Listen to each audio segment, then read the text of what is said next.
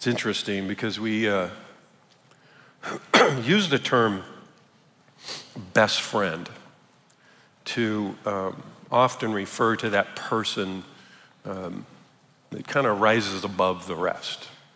Um, I think the, the latest little line over the last, I don't know, five, eight years is women will say, She's my BFF, best friend forever. Guys usually don't say that, but gals do. But there's this idea that, and you could probably think of it if you think of, do you have a best friend? And for you to say, Yeah, I do, usually means there's something special about that person. Your best friend could be your spouse, your best friend could be a childhood friend.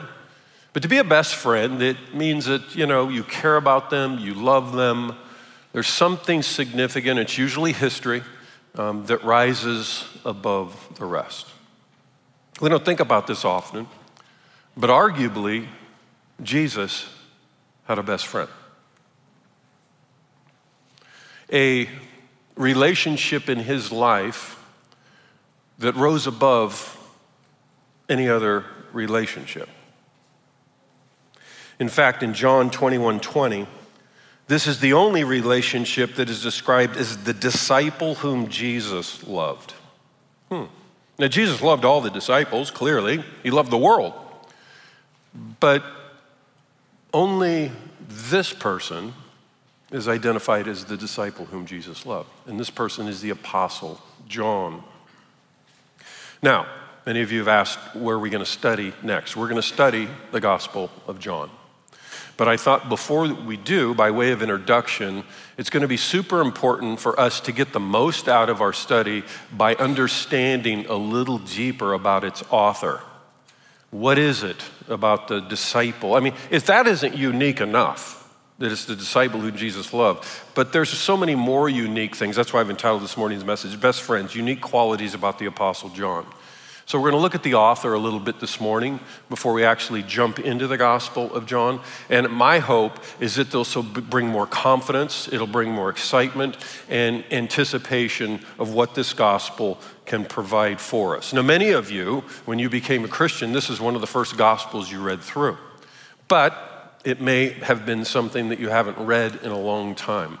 And I would argue that this is a very, very unique gospel um, and we'll kind of discover why. But let's just start general. the Gospel of John was written by the Apostle John, but it didn't stop there. The Apostle John also wrote three letters first, second, third John. And he also wrote the book of Revelation. So, this apostle, whom Jesus loved, um, his writings comprise 20% of the New Testament. So, it's significant. Um, he was a Jew, because we know when he met Jesus, he was in the Galilee area. We also know that he was a fisherman in that area because he was a son of Zebedee, who was also a fisherman in the area. Uh, but there's more. And, and, and, we also know in general, and we'll talk about this later in the weeks to come, that he's writing both to Jews and to Gentiles. But about John, this is what he states in one of his letters in 1 John. He says, 1 John 1. That which was from the beginning, which we have heard, which we have seen with our eyes, which we look upon and have touched with our hands concerning the word of life. That's a reference to Jesus. The life was made manifest, and we have seen it and testify to it and proclaim to you the eternal life which was with the Father and was made manifest to us. So, John's highlighting here about himself particularly, but there's others, that he was an eyewitness, that he had firsthand experience, that he had seen Jesus, he had touched Jesus. He's not working on hearsay and rumor mills, okay? Now you might say, okay, that's unique, and it certainly is, right? Because we know there was 12 of those people. Um, okay, that, that, that, but it's not unique, unique. Well, here's the reason why it's unique when you look at the list of the 12, the disciples, you see very quickly that it goes from 12 to 3. And what do I mean by 3? Well, look at this list in Matthew's gospel of the disciples. The names of the 12 apostles are these first, Simon, who is called Peter, and Andrew, his brother, James, the son of Zebedee, and John, his brother, Philip and Bartholomew, Thomas and Matthew, the tax collector, James, the son of Alphaeus, and Thaddeus, Simon the zealot, and Judas Iscariot, who betrayed him. Now look at that list. now, what do we know about that list? Well, we know that Peter penned 1st and 2nd Peter. So if we're going to hear from Peter or understand Peter's heart, you can go to those two letters. We also know that Andrew, his brother, never wrote anything that we were aware of. We know that James, the son of Zebedee, by the way, which is John's brother, never wrote anything. When you have the book of James in your New Testament, that isn't this one. James, it's James, the brother of Jesus, so it's not an apostle. So James, the son of Zebedee, never wrote anything. Philip and Bartholomew never wrote anything. Thomas never wrote anything. Matthew did. That's where you get the Gospel of Matthew, tax collector. James, the son of Alphaeus, never wrote anything. Thaddeus never wrote anything. Simon the Zealot and Judas never wrote anything. So the only people in that list that have written anything in our New Testament is Matthew, Peter, and John. Okay? So, right there, that, that highlights that this gospel is unique um, that it's, it's unique in that he's only one of three that wrote, um, but he was an eyewitness and it was based on his relationship with Jesus, not on his relationship with others. Now, what do I mean by that? Because, well, when you have the other three gospels, Matthew, Mark, Luke, those are known as synoptic gospels. And the reason they're known as synoptic, uh, synonymous means the same, optic is they look the same. And so when you look Matthew, Mark, and Luke, you put them in a, in a row, you see that they're, they all cover the same stuff. It, it, it may be a different view. I kind of liken it to driving down the street. You drive down the street, you got a front view, side view, back view, but it's the same street. Matthew, Mark, and Luke all stay on the same street. Matthew, an eyewitness, Mark, not an eyewitness, he got his information from Peter, so he's secondhand. Matthew, Mark, Luke, not an eyewitness, he was Paul's doctor, so he got his information from Paul. And Paul arguably was an eyewitness in terms he encountered Christ on the road to Damascus, but he wasn't an eyewitness during the time of Christ. So this makes John very unique. John and Matthew, really, very unique. And this is why, when we read John, and we'll go through this, when you compare it to the synoptics, the majority of John's gospel is not even covered in the other gospels. It's not even covered because he wasn't relying on them. Many people think, and we'll get into the date of this anyway, that he was actually, the, their gospels were out, and he's thinking, You've left so much out and he's covering it in his gospel. But all that to say, when you think about being an eyewitness, when you think about living with Jesus, traveling with Jesus, that's a very unique quality. Number one in your outline, you spent three years with Jesus. That's a, a very unique quality of the Apostle John. When you really think about it, who can say that? Very few, very few. Only 12 people, really, and then only three of the 12 wrote about it I think about my wife when we dated. We dated for three years before we got married. Thought we knew each other pretty well. How many of you dated a long time, right, before you got married? You know, you kind of, you know, figuring it out. Well, if you live with somebody for three years, it's very different, isn't it? Then you really know. And when you think about it, John lived with Jesus. They traveled together, they ate together, they walked through life together for three years. I mean, if, if there's going to be somebody that's going to write about Jesus that knew Jesus, it's John. They had a close relationship. And it'll be exciting to explore that. Yeah. You start to understand each other a lot more. You understand and have to work through highs and lows and problems. And this is what makes this such a unique book of the Bible because of its author, and he's three years with the Lord. But that's not the only unique thing, there's more than just a close relationship. Um, look at this event that's recorded in Matthew 17. Very profound event, by the way. but I want to look at the John piece of it. After six days, Jesus took with him Peter, James, and John, his brother, and led them up a high mountain by themselves. and he was transfigured before them, and his face shone like the sun, and his clothes became white as light. And behold, there appeared to them Moses and Elijah talking with him. Now, if you read that account, I'm just stopping there, but if you read that account, it's pretty profound. It's, it's known as the Transfiguration. And it's when Christ basically showed his glory by a glorified body. And the patriarchs of Judaism, Elijah and Moses, appeared. And what they appeared is they basically gave the endorsement to who Jesus was. It freaked out the disciples who were there, but that's not the issue. Who was there? Peter, James, and John. None of the others were there. Hmm. Why is that? Why wasn't Thaddeus there? Why wasn't Matthew there? Why wasn't Philip there? Peter, James, and John. And this happened a lot, by the way. We read another account where Jesus was walking through a village, and a Roman ruler came up, and he was worried about his sick daughter at home. And he wanted Jesus to come heal him. You remember that? It's in Mark's gospel, Mark chapter 5.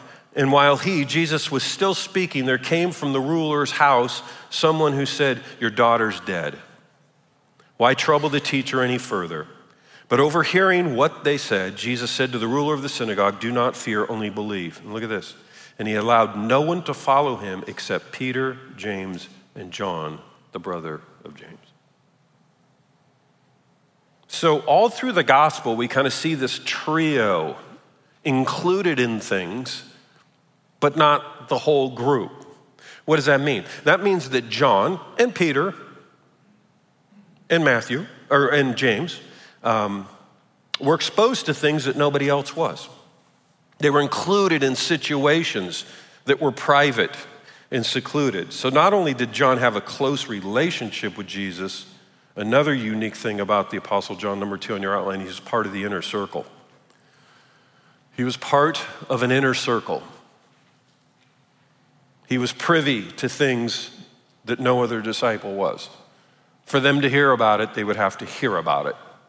They didn't see it, they didn't engage in it, but John did. And when you consider this from a writing standpoint, this is where it's super important and it starts to clear things up. What do I mean by that? You're probably watching, you know, begrudgingly or have watched the Epstein trials, right? You know, Epstein and that whole thing, and then and then his right hand gal, Ghislaine, who is arrested and tried. Um, Epstein, of course, has, has died in prison. But, you know, this, all this crazy stuff of his life and politicians and everything. But who was the right hand person? Ghislaine.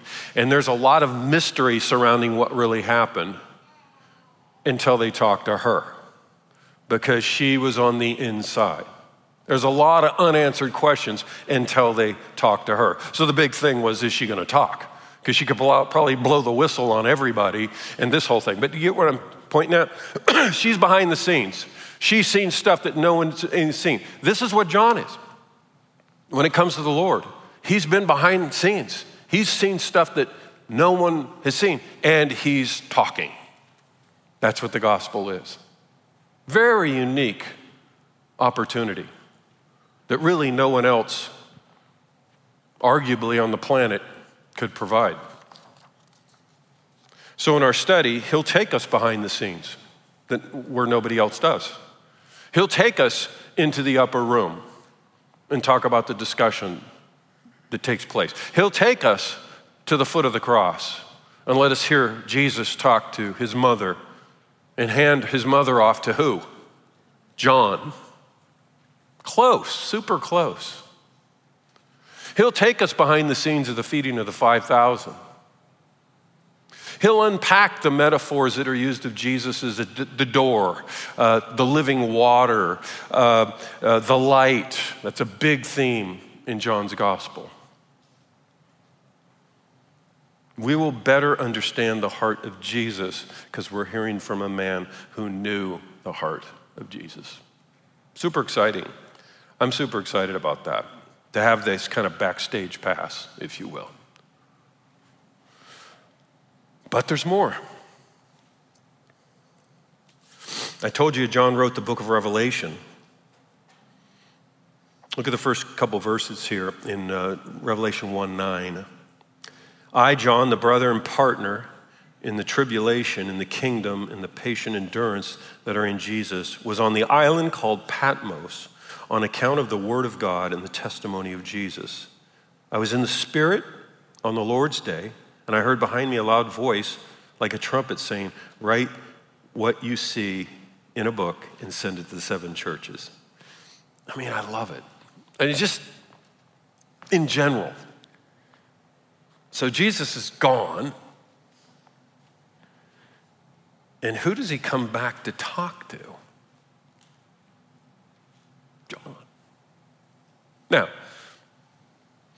people would say that this, most theologians would agree, Revelation was the last book of the Bible written from a timing standpoint, written, somewhere between 80 and 90 AD. Okay? Now, if you do the math on that, Assuming John's about the age of Jesus when they were spending three years together, how old would that make John? 80 to 90 years old after the fact. The guy's still around. In fact, if you read any church history about church fathers, you'll see you got the generation of the disciples, but then there's a, the next generation. One of the primary uh, guys in the next generation, his name's Polycarp. And he lived from about 70 AD to about 130 AD. He's one of the first martyrs of the church. He was a disciple of John. And he said in his writings that John wrote Revelation at a very old age. Hmm. so, this means that John was alive about 60 years after Jesus, which means he would have been 80, 90 years old. And compared to all the other disciples who were executed at a young age, John's still hanging out. Very unique. I put it this way. Uh, first, third unique quality about the Apostle John, he lived a long life. And you might be saying, well, why is that so unique? Well, think about this for a second. Think about when you became a Christian. Roll back the clock for some of you. For me, it's literally going back to high school. How were you? You were excited. You were talking to friends. You're excited to see God move in your life. The Word of God came alive. It was, it was active. It was going. This is great. And what can happen over time? Excitement dies down, things change. In the real test of faithful discipleship, in the real test of transformation, in the real test of God doing a work, isn't how you start, it's how you end. See, in other words, the church was persecuted. And if John was just going, yeah, this was an event, maybe I misinterpreted it, it was kind of cultic, I jumped in, probably shouldn't have done it, he's not going to be doing this at 90 years old. By the way, there's too much at stake. Domitian was coming on strong at that time, heavy persecutor of the church. He was exiled to, to, to the island of Patmos because he got arrested in Ephesus. And yet he hung in there. A fisherman who could have easily gone, next. I don't know what that was, but you know, I was in my 20s, kind of like a hippie movement, you know, or whatever, but he's still there. Hmm. For me, this brings confidence to our study. This was a man who was there on the inside and endured till the end. He was willing to put skin in the game, so it wasn't just a hearsay, rumor mill phase in culture. he encountered this, the, the saving Christ. And, and so, anyway, he lived a long life. That's a very unique piece of it. and finally, um, yeah, this, this, one, this is my favorite, actually. This is my favorite unique quality, and I'll tell you why, but let me get into it first. By the way, there's more than four, but by sake of time, I thought I'm not going to sit here and do a 10 point outline. So, these are, these are enough to, I hope, get you excited and, and build your confidence in our study. But Mark's gospel lists the 12 um, apostles, um, and I didn't go through the whole thing, but there's some renaming that goes on, which is super interesting. Mark 3:16, he, Jesus, appointed the 12. Simon, to whom he gave the name Peter, James, son of Zebedee, and John, the brother of James, to whom he gave the name Boanerges, that is, sons of thunder. Now, why would Jesus name them sons of thunder? Because he gave them the name.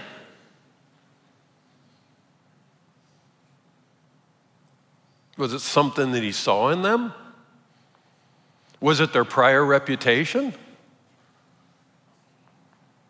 Sure, could be both. Don't know exactly.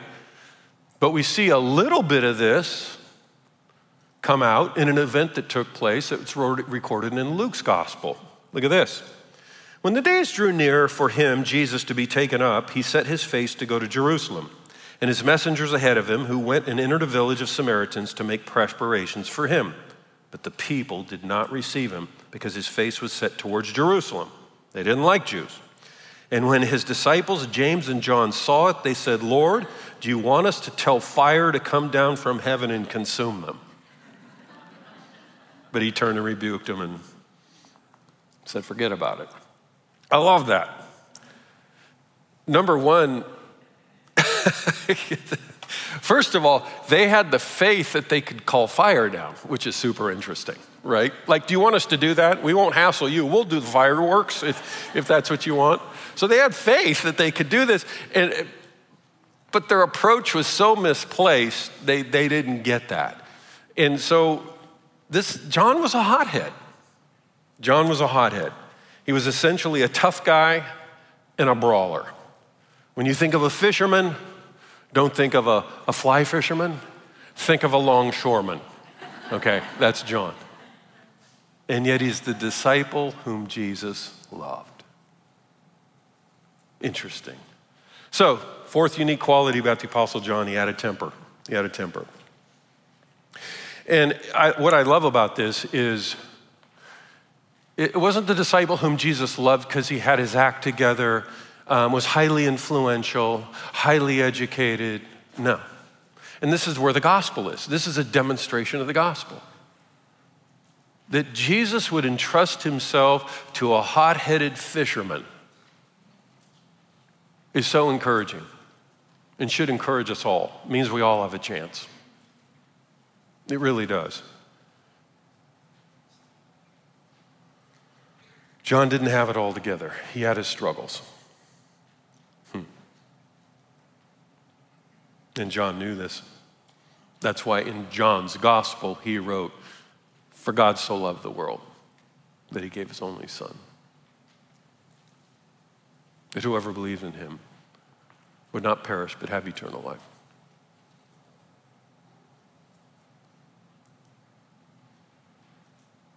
John's personal struggles and Jesus' heart of love towards him highlights the heart of God.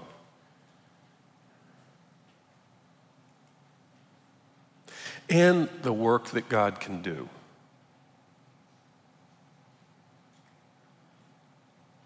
In other words, this isn't just a hot headed fisherman. This is somebody who's been transformed by the power of God. Hmm. I'm reminded in the book of Acts when the Pharisees were recognizing something about John and Peter. They said this Now, when they, Pharisees, saw the boldness of Peter and John and perceived that they were uneducated, common men. They were astonished and they recognized that they had been with Jesus. So their background says uneducated, fishermen, hothead, but after encountering the living Christ, transformed by the power of God. So I love this quality of John that he's a hothead, that he had a temper. Because I hope it encourages you. Understanding the heart of God and following God isn't about you getting your act together. It's about your willingness to walk with the Lord and accept his love for you.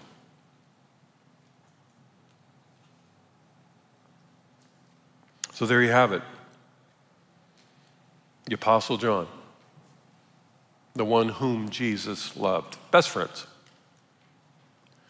So we're about to embark on a unique study through a unique book written by a unique author who had a unique relationship with Jesus, arguably one of a kind.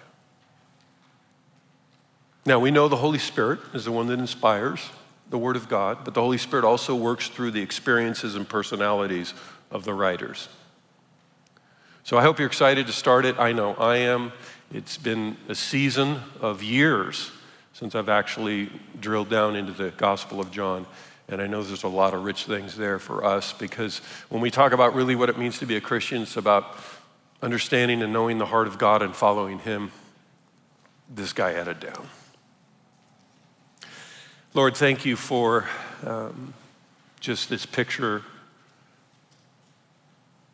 of a simple man who was minding his own business, carrying on the family business of fishing, and one day met you. It wasn't on his calendar, wasn't anticipated, wasn't predicted for him. And yet, as you said, you would make him fishers of men. And how that just transformed his life. To be an apostle, not only that you were super close to, but used for kingdom work for millennia, for years, thousands of years, to transform lives and hearts through his gospel. It's crazy to know that He had a temper and was a hothead, and yet he's known also as the apostle of love. Hmm. Speaks to how you can change us, Lord, when we allow you to. So bless our time in the weeks and months ahead as we go through this gospel, that we can draw close to your heart like John was close to your heart. In Jesus' name, amen. God bless you guys. Thank you. We'll see you next week.